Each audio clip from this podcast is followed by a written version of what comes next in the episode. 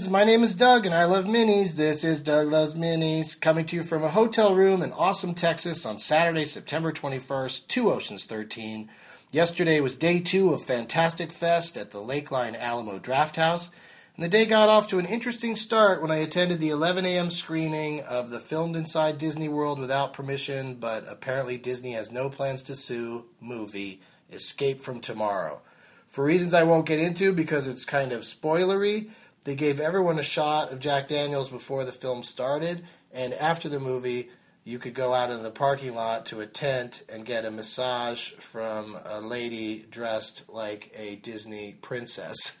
I passed on the massage because that felt a little creepy, but I took the shot, and that was a good call because Escape from Tomorrow is a weird ass movie. Dare I even say it's a goofy movie.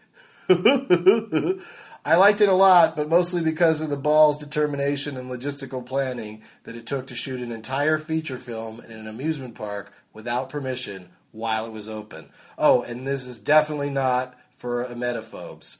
Vomiting and violent vomiting is a well that gets returned to on multiple occasions, one of which is right after some of the characters go on the ride Space Mountain. Next up was my 420 Doug Loves Movies taping, which should be available for your listening pleasure soon or now. And here's a heads up for mini boneheads. While I talk about the possibility of Elijah Wood showing up on the podcast, he never does because of other promotional obligations. He even tweeted his regret at not getting to participate. But I had a lot of fun with guests Jeff Dye, Chris Cubis, and Ti West, and when you listen to it, you'll know the whole time that Elijah's not going to show up, and uh, regular long episode listeners will be in suspense. Speaking of Elijah, next up on my movie agenda was his Hitchcockian thriller Grand Piano. He does a very convincing job as a concert pianist under severe pressure. It's kind of like speed, but with a piano instead of a bus. That's right, Elijah has to keep a piano moving at over 50 miles an hour, or everyone will die. That's not true. But anyway, my third film and final film yesterday was Ninja Shadow of a Tear, Ninja colon Shadow of a Tear, the sequel to Just Ninja, which was not called Just Ninja. It was just it was called Ninja. Uh, and uh, I'd never seen the original, but this sequel features amazing no wires, no CG fight scenes with Scott Adkins. I had a ticket to see a movie called We Are What We Are last night at midnight, but I just didn't. Uh, I didn't pace myself well yesterday. Uh, I couldn't stay awake for a- another movie. The seats at the Alamo are so comfortable, and I was so full of Tito's vodka. I decided to head back to the hotel. Sorry, we are what we are.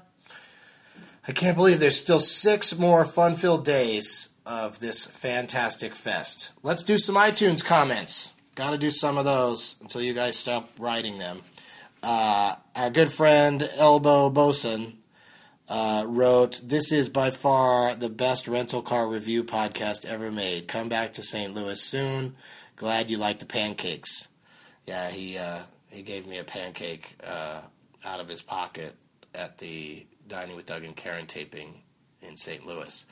Recluse artist wrote, I love Doug. Doug's voice always puts me in a good mood. All right, well, if you're listening right now, take that stupid smile off your face. Uh, Isaac Moreno wrote, uh, Love minis. Doug, Doug loves minis, and so do I. Glad these bonus episodes. Glad these bonus episodes from my favorite podcaster could stay on iTunes. One more thing Willem Dafoe, House Republicans, and people who almost got Doug to vanish mini eps are shitheads. hey, settle down. Shitheads are at the end of the show. Uh, Matthew H. Jones wrote, The mini eps are awesome. If Doug only stuck to full eps, then we would never have gotten the one and only episode of Doug Loves Amusement Parks. Speaking of playing with the Doug Loves Movies form, I automatically replaced the Doug Loves Movies at the end of the theme song with Doug Loves Titties, mostly because I'm a 25 year old child. It'd blow my mind out the back of my skull if I actually heard Chris Hardwick sing that. Uh, okay, Matthew.